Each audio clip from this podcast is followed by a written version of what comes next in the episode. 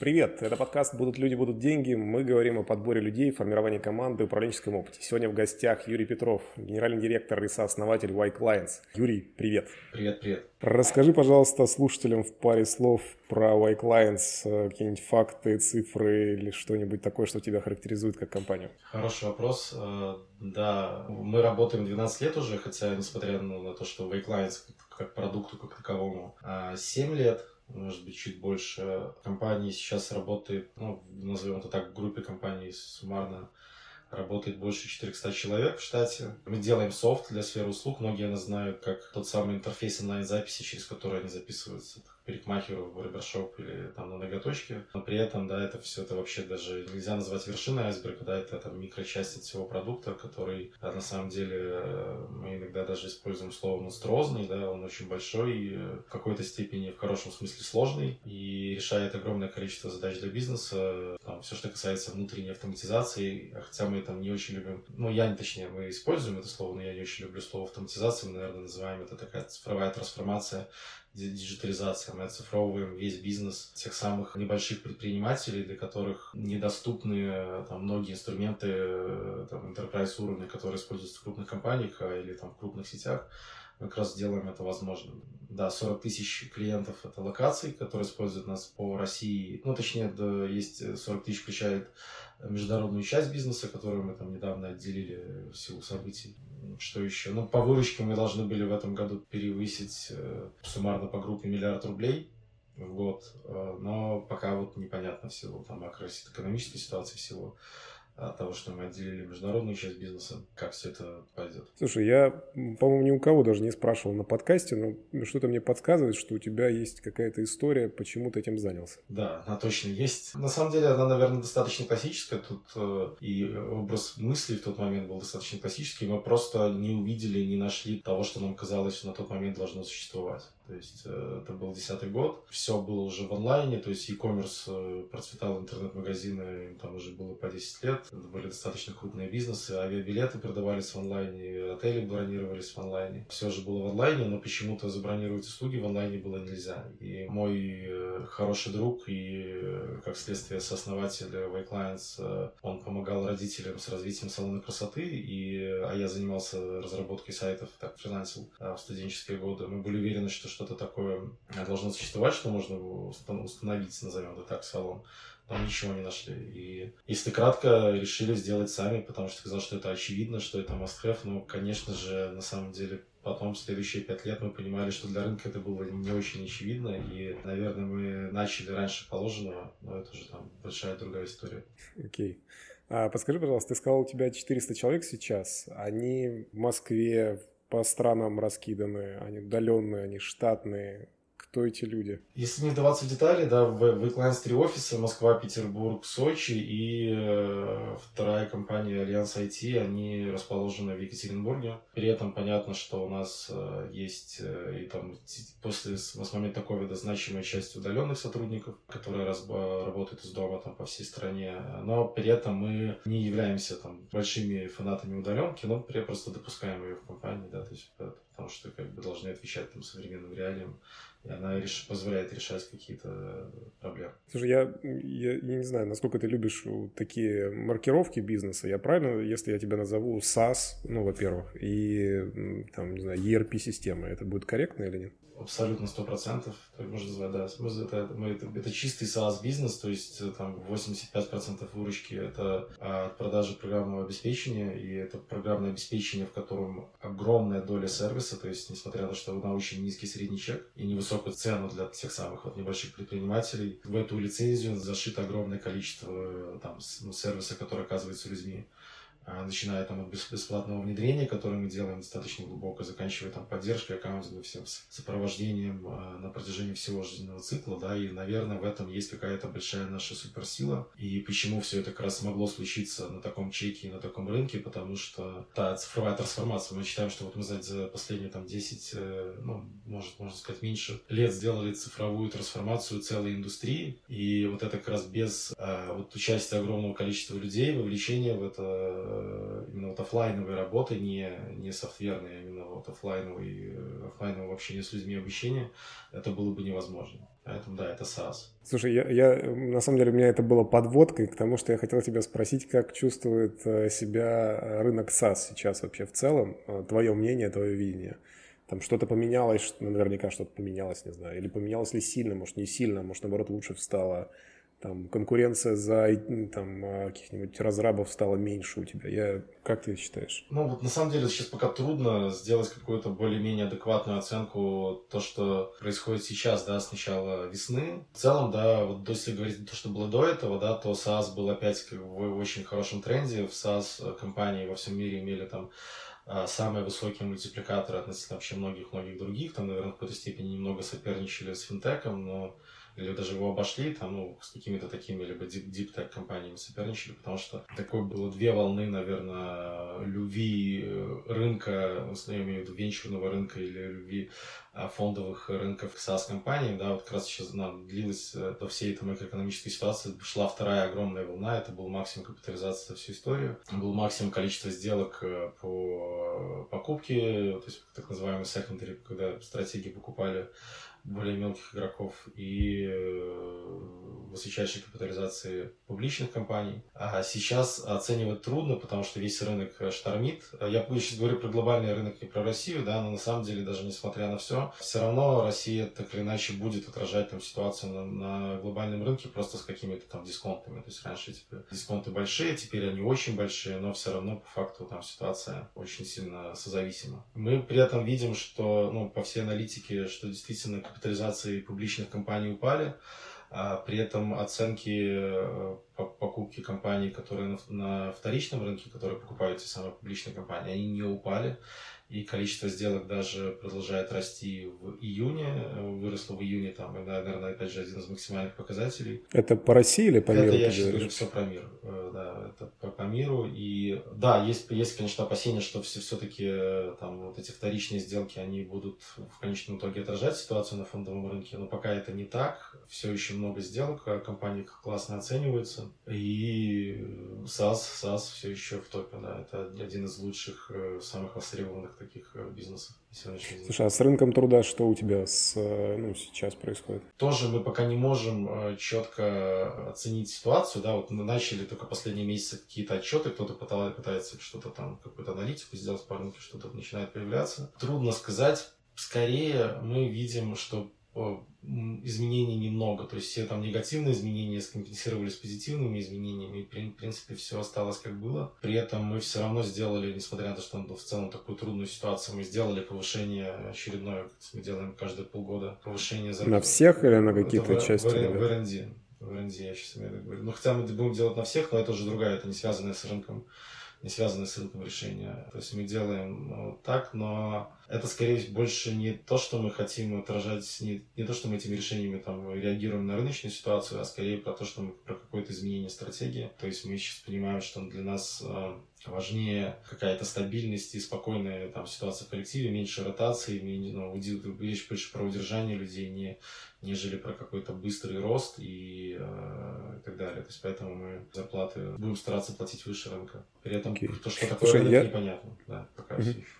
Я, с твоего позволения, к сотрудникам и как ты их удерживаешь, еще вернусь. Я хотел тебя спросить, ты просто закинул такую а, фразу, что стратегии покупали более мелких игроков. И я знаю, что ты сам выступаешь или выступил уже в роли такого стратега, поглотив а, своего конкурента. Можешь, пожалуйста, про эту историю немножко рассказать? Да, интересный вопрос, но, наверное, тут ключевое слово «поглотив», то есть как раз то, что вот мы как раз не сделали, да, то есть мы не, не хотели никого поглощать и не, не поглотили. Это э, достаточно достаточно успешная сделка, которую мы сделали в прошлом году, как мы считаем. А можешь назвать, кого купили? Да, мы же... купили, купили компанию, они назывались Alliance IT Technology, у них был один из продуктов, это прямой конкурирующий с нами продукт на рынке бьюти, а еще было два продукта в медицинском сегменте, которые тоже частично конкурировали с нами, несмотря на то, что для нас э, вот, ну, медицина не была там, приоритетом номер один, а для них как раз она была. И сейчас вообще, да, то есть они полностью на ней сфокусирована. Это Екатеринбургская компания, там размером порядка 50 человек на тот момент, устойчивая, прибыльная, с хорошей лояльной клиентской базой, которая, понятно, там значимо меньше нас была, но э, в целом э, это все равно был игрок номер два, как мы оценивали по выручке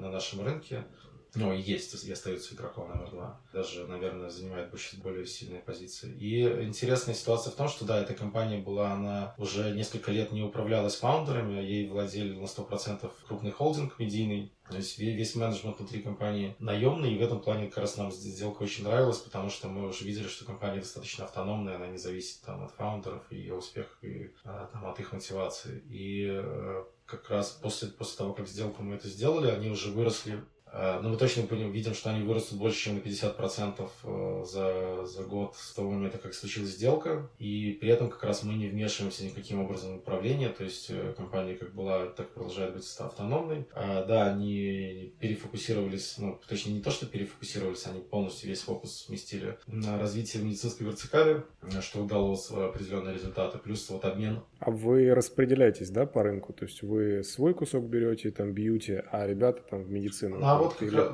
это, ну, наверное, это можно назвать распределением, но мы продолжаем конкурировать в медицине, продолжаем конкурировать в бьюти. Просто единственное, что их там фокус маркетинговый и развитие продукта туда а наш не совсем туда. При этом, если говорить коммерчески, и опять же даже на уровне маркетинговых бюджетов, да, мы также продолжаем конкурировать за аудиторию и так далее. То есть мы тут... Это очень важный как раз момент.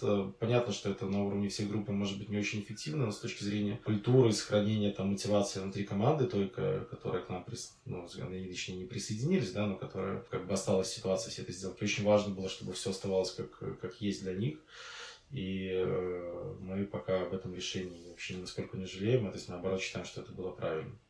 Слушай, а это первая у тебя такая сделка по там, поглощению слияния? Да, ну то есть такая вот, что прям это полноценная, полноценная сделка. И понятно, что какие-то разные варианты и до этого рассматривали, и там хорошо, ну как бы глубоко закапывались в потенциальную механику M&A с какими-то другими компаниями, которые могла бы случиться, но ничего не случалось. То есть мы как бы определенный опыт, как это делается, представление было, но так, чтобы это все вот случилось, было доведено до конца и еще привело к хорошим результатам, такое, конечно, впервые. Слушай, что бы ты сам себе посоветовал, вот зная то, что ты прошел уже по слиянию поглощению компании, что бы ты сам себе посоветовал вот до момента сделки? Ну, то есть все сделал правильно, никаких ошибок, не было никакой там критичной ситуации или, не знаю, ты рассчитывал, что будет там вот так, они все будут обниматься, брататься и любить друг друга, а в итоге оказалось, что одни к другим как к варягам относятся и нет, такого не... Вот как бы да, то есть мы пока не видим сейчас ни одного негативного какого-то сайд-эффекта от того, что эта сделка произошла. Э, и кажется, как будто все сделали правильно. То есть, ну, возможно, конечно, мы не исключаем, что в дальнейшем мы совершим какие-то ошибки в плане там взаимодействия, но пока на текущий момент, да, как будто бы все, все верно. И понятно, что если там какие-то дальнейшие сделки мы э, в дальнейшем будем делать, то будем делать именно таким образом. То есть не вмешиваться в управление, оставлять максимальную автономность команде и будем стараться делать ну, как бы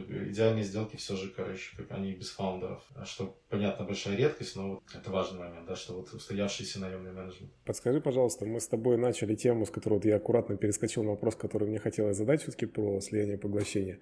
Ты начал говорить про сотрудников, что вы там индексируете денежку, с какими целями это делаете.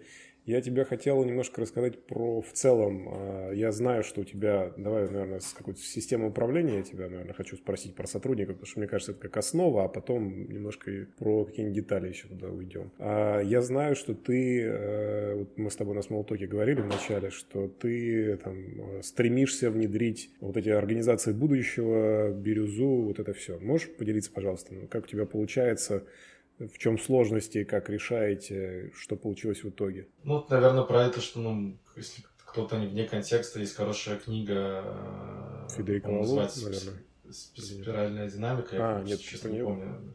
Да, не помню автора. И да, ну есть тот самый термин бирюзы, да, это какой-то вот максимальной независимости, автономности команды и каждого сотрудника э, в частности, да, то есть, ну, когда есть движение от красной культуры, да, там самый, самый хороший пример красной культуры это армия, да, где по абсолютной иерархии и беспрекословное подчинение там приказу свыше.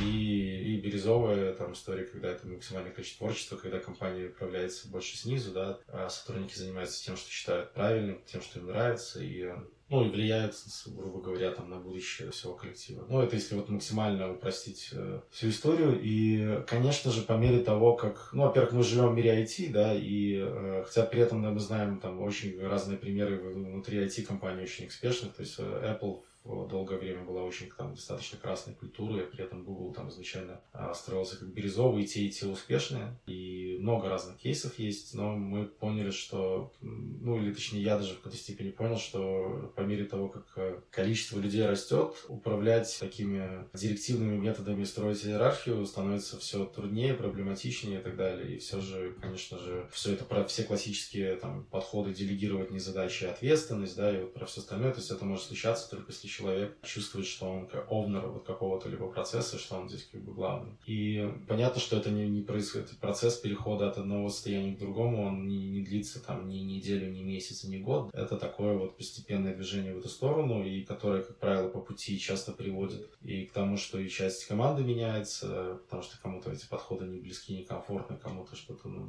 более понятно.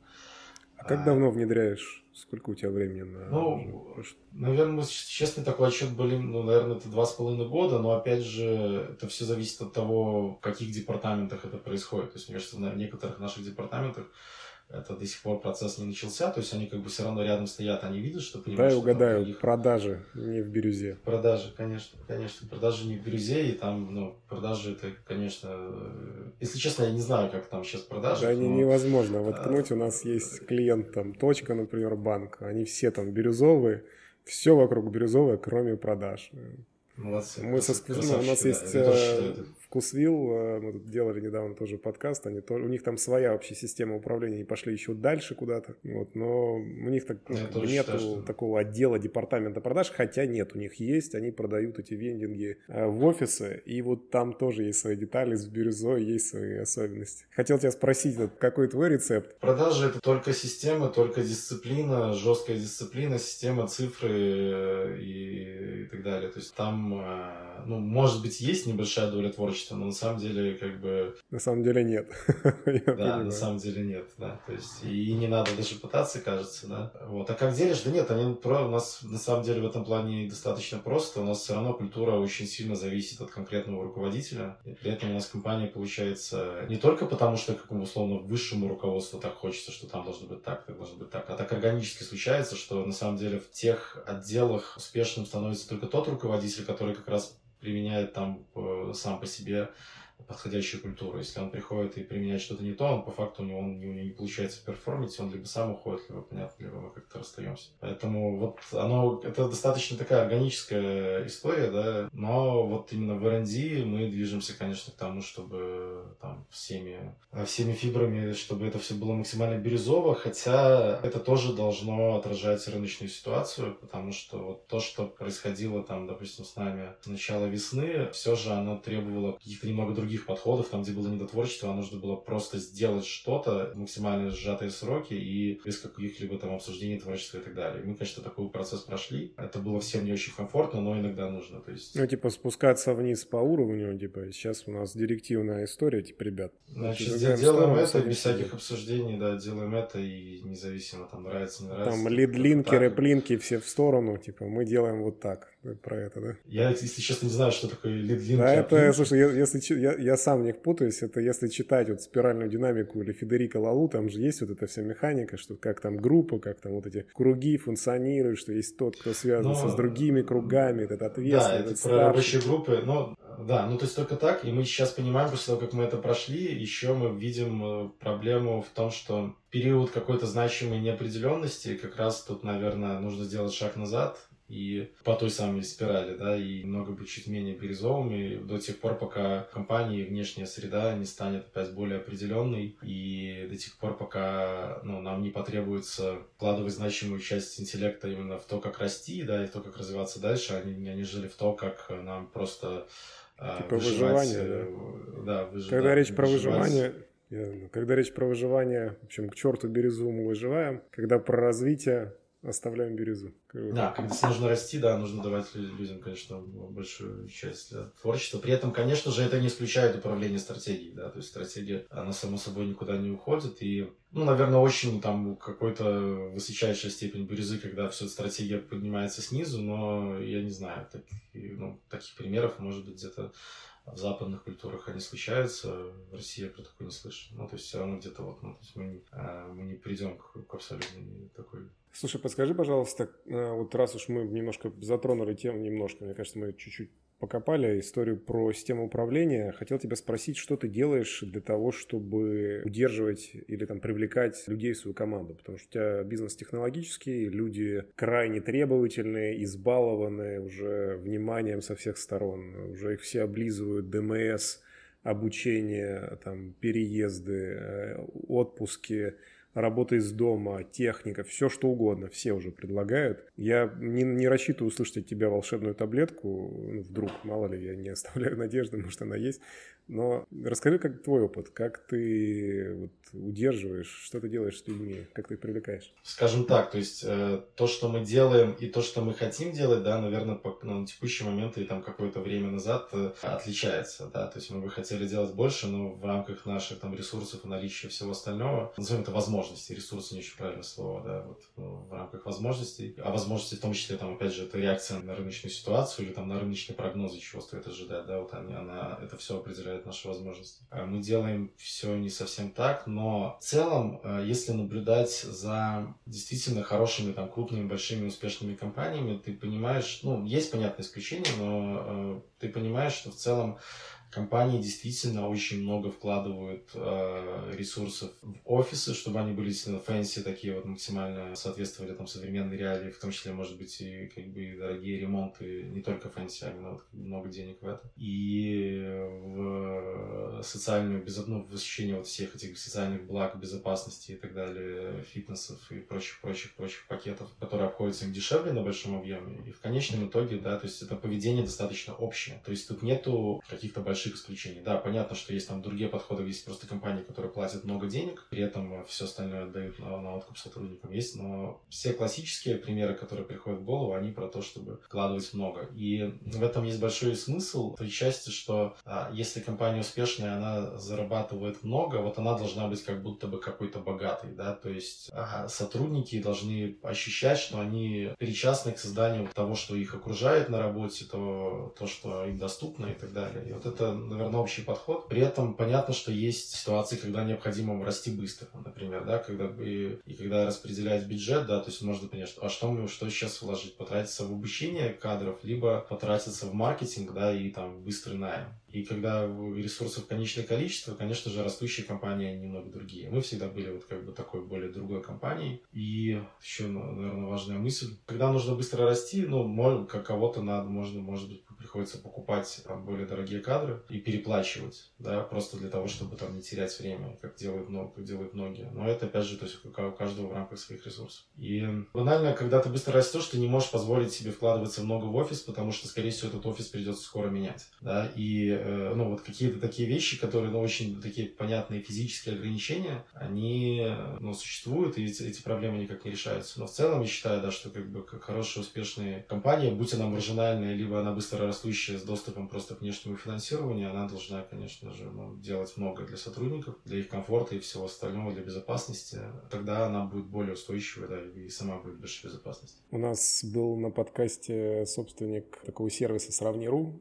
Они там лидеры, ну, одни из лидеров в России по там банковскому сегменту, как агрегаторы, и в Беларуси. И э, решение там было, вот если ты хочешь расти, ты берешь сотрудников только из конкурентов. Ты вообще даже не рассматриваешь никого другого, просто вот есть наработанные решения какие-то, ты берешь их и все к себе внедряешь, которые есть. Это один из забавных способов. Для меня был не особо очевидный. Я думал, что ребята и так вроде лидеры. Кого брать вот из них? А нет, нет, нормально, берут из конкурентов, ничего. Скажи, пожалуйста. Ну, тут есть, конечно, тоже определенные риски, да, и я хочу прокомментировать это. Ну, как бы, то есть вопрос не сколько в рисках, да, там, или в каком-то промышленном шпионаже, еще в чем-то, а именно в том, что мне бы было бы трудно работать в культуре, когда меня окружают люди, которые, ну, как бы, условно, ну, назовем так, предали одних и пришли сюда, то есть для которых вот эта вот беспринципность перехода, она, э, ну, вот именно конкуренту, не уйти просто куда-то на другое место работы, а перейти и, и еще перенести Ну, это вопрос, как знания, делать, ты знаешь, это, это тут же да, везде детали. это же, это вопрос именно личностных свойств людей, да, и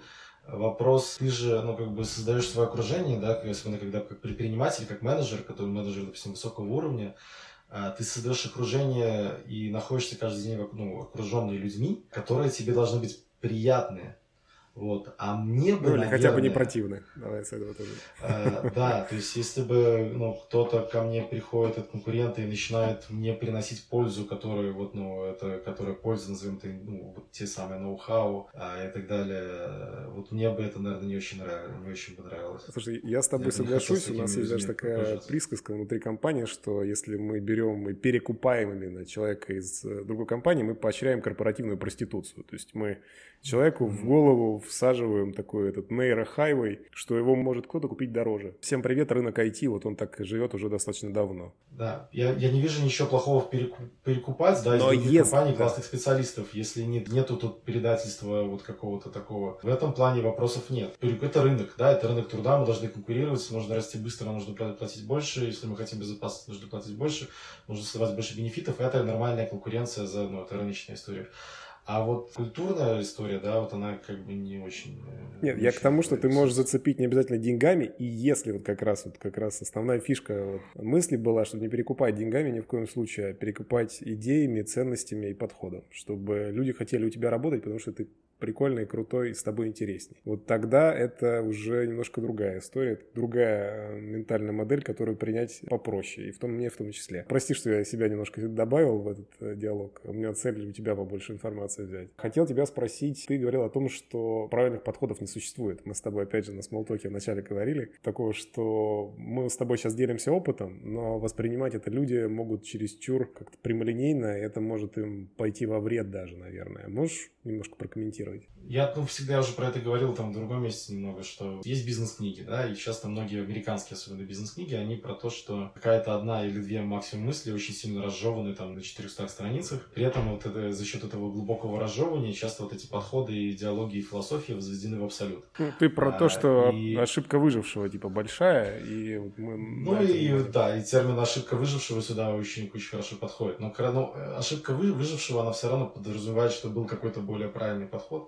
А часто, ну, просто правильность подхода, она все же заключается в том, что его нет, а просто э, это череда каких-то э, решений, которые приняты здесь, сейчас, в конкретный момент времени, в конкретном окружении, в конкретной там экономической ситуации, рыночной ситуации и так далее. И они могут быть э, успешные, они могут вести к провалу, но на самом деле какой-то другой набор э, решений не факт, чтобы привел к другому результату. И вот это такая сложность, созависимость всей среды, да, ее непредсказуемость и прочее, да, она, наверное, если так судить э, по Паретто, она более, то есть она про те самые 80% влияния на результат, а дальше вот все решения, которые принимают люди, они про 20%. И часто боязнь совершить ошибку, она все же очень сильно завышена, да, то есть просто кажется, что вот скорость принятия решений, наверное, важнее, чем их качество. Но это опять же, это опять же я сейчас рассказываю про какой-то подход, да, который совершенно не обязательно правильный, и на самом деле люди с абсолютно с другими подходами классно э, достигают очень больших высоких результатов и тоже, да, то есть, но здесь больше, наверное, вот эта история про эмоциональный комфорт. То есть многим э, необходимо там посидеть, как-то оправдать свое, что вот я там подумал, взвесил и так далее, да, и им так комфортнее. Кому-то комфортнее там действовать здесь сейчас, идти там вперед двигаться. И самое главное, чтобы вот эта рабочая среда и то, как мы относимся к а, решениям, не создавало на нашу вот, ну, эмоциональную психику все остальное большого-большого давления, да, как когда часто тревожно и прочее, да, многие, а, у многих людей выгорание и прочие истории случаются как раз из-за этого, потому что переоценена а, критичность правильности принятых решений или критичность возможной ошибки. Хочу тебя спросить, раз уж ты ну, затронул тему, что как авторитетов по сути нет, там много вот этой там и воды в книгах, и какая-то догматичность э, подходов часто используется. Все-таки как ты принимаешь решение? Ты на что-то опираешься? У тебя есть какие-то прописанные принципы? Не знаю, знаешь, как вот условно Рэй Далио там написал, вот мы вот всей компании действуем вот так. Вот он всем книгу раздал, все ее там обязательно прочитали, и все по ней живут. Или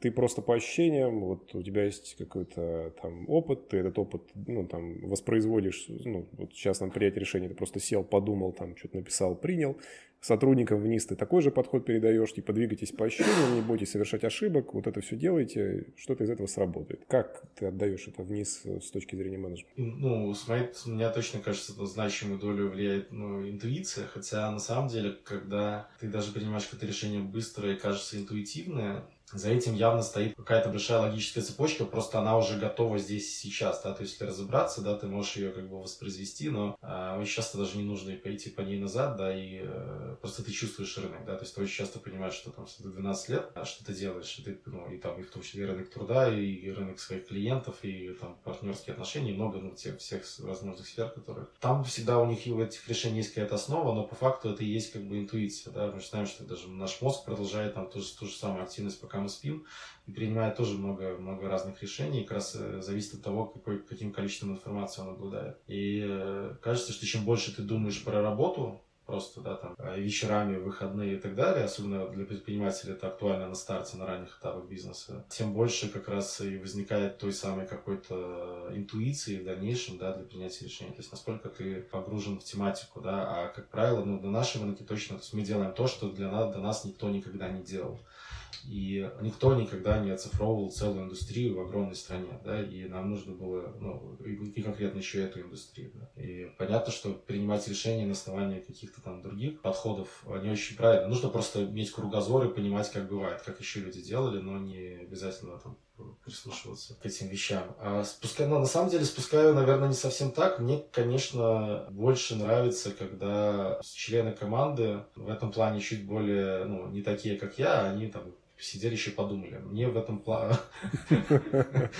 Мне от этого слегка как бы комфортнее и безопаснее, да, потому что если я при этом не считаю, что это сколько-нибудь улучшило результат, но эмоционально на уровне взаимодействия это действительно как бы поприятнее, как будто мне так проще. Поэтому как нужно балансировать вот эти тоже и психотипы, и просто там про подходы, да, они должны быть разные, про тот самый diversity, да. То есть не все на интуиции, пусть ребята сидят, да. собираются, да, пишут. Думают, там, я да. Нет, я, я, не, я не люблю, да, у нас в последнее время всплывала история, там, фразу, которую мы называем over-engineering, да, когда, ну, на самом деле можно было, ну, вот, на самом всего этого не делать, и, э, потому что результат, это не приводит к улучшению результата, да, и там часто долгое принятие решений это про прокрастинацию, нежели про то, чтобы там получить более правильный высокий результат. И иногда, вот у меня буквально ситуация сегодняшнего дня, мы тут обсуждали с ребятами, я начинаю так немного раздражаться, когда кто-то там ну, откладывает э, действия, да,